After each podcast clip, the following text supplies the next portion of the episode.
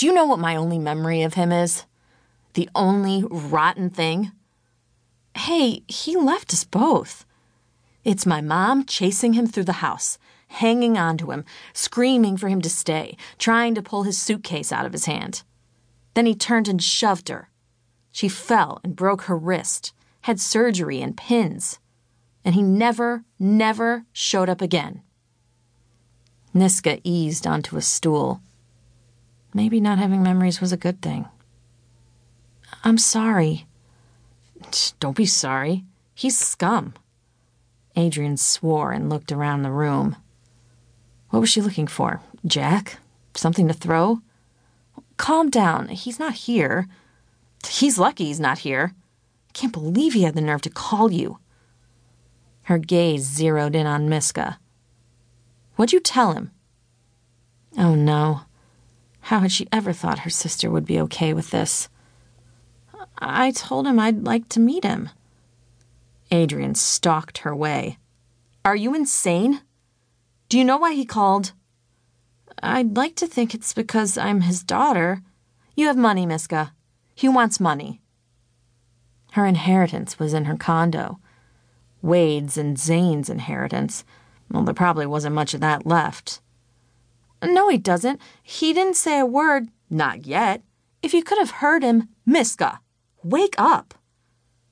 She jerked at Adrian's volume. He's never cared about any of us. Never. So why now? Why all of a sudden? People change. Not without reason. He'll ask for money, then he'll vanish again. You won't hear from him until. Stop it! Miska's feet hit the floor, her hands in fists. Stop trying to ruin this.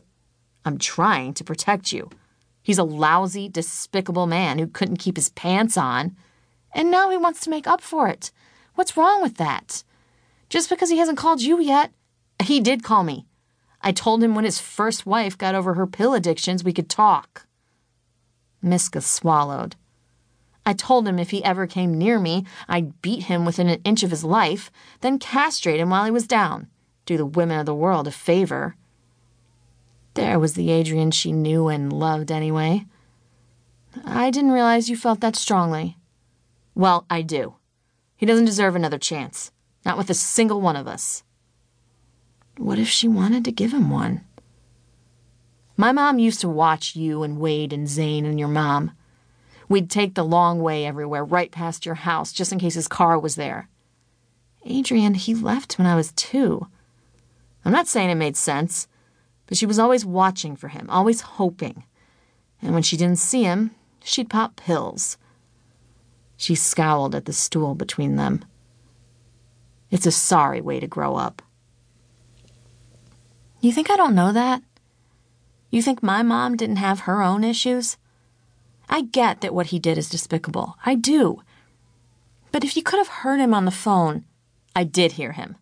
He's a joke of a human being now, just like he's always been. I'm not giving him a minute of my time. Don't you either. Maybe I want to spend time with him. Adrian glared down her nose. Then I don't want to spend time with you. What? Long brown hair whipping against her neck her sister marched to the couch, stilettos attacking the floor, and snatched her lime green messenger bag. Adrian, wait! Adrian stared at the bag, her look morphing into one of pure revulsion. What? You can't be serious. I am. I hate him, and I won't spend time with anyone who patronizes him. But we've been friends a long time.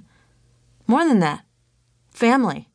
Yet you seem ready to throw us away for a man who threw you away when you were in diapers. Why is that? He's our father, Adrian. Her jaw ticked. No.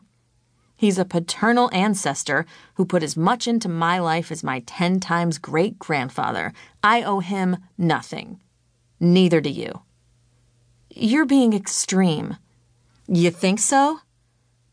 Adrian took a step closer a good two inches taller in her heels. You can look back over your mom's life and not hold him responsible? She shook her head. What would Claire say if she knew?